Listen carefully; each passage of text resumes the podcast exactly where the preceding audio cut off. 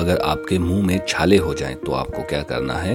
देखिए, सबसे पहले आपको इस बात को समझ लेना चाहिए कि जब आपकी बॉडी में हीट होती है, गर्मी ज़्यादा बढ़ जाती है तो आपके मुँह में छाले होने शुरू हो जाते हैं। इसलिए आपको कोशिश करनी है कि आप ठंडी चीज़ों का सेवन करें या फिर नींबू पानी जो है, उसका सेवन करें, सलाद का सेवन करें, या फिर कतीरा गूंद जो होती है, उसका सेवन कर सकते हैं। लेकिन फिर भी अगर हो जाए तो आपको क्या है आपको शहद में मुलट्ठी जो होती है, उसको पीस के, उसका चूरन मिलाकर, उसको जो जो उसका लेप होता है, उसको अपने मुँह के छालों पर लगाना है और जो लार होती है, उसको बाहर टपकने देना है। इससे जो आपके मुँह के छाले हैं, उसमें काफ़ी हेल्प होगी और एक दो दिन में आपके जो मुँह के छाले हैं, वो बिल्कुल ठीक हो जाएँगे।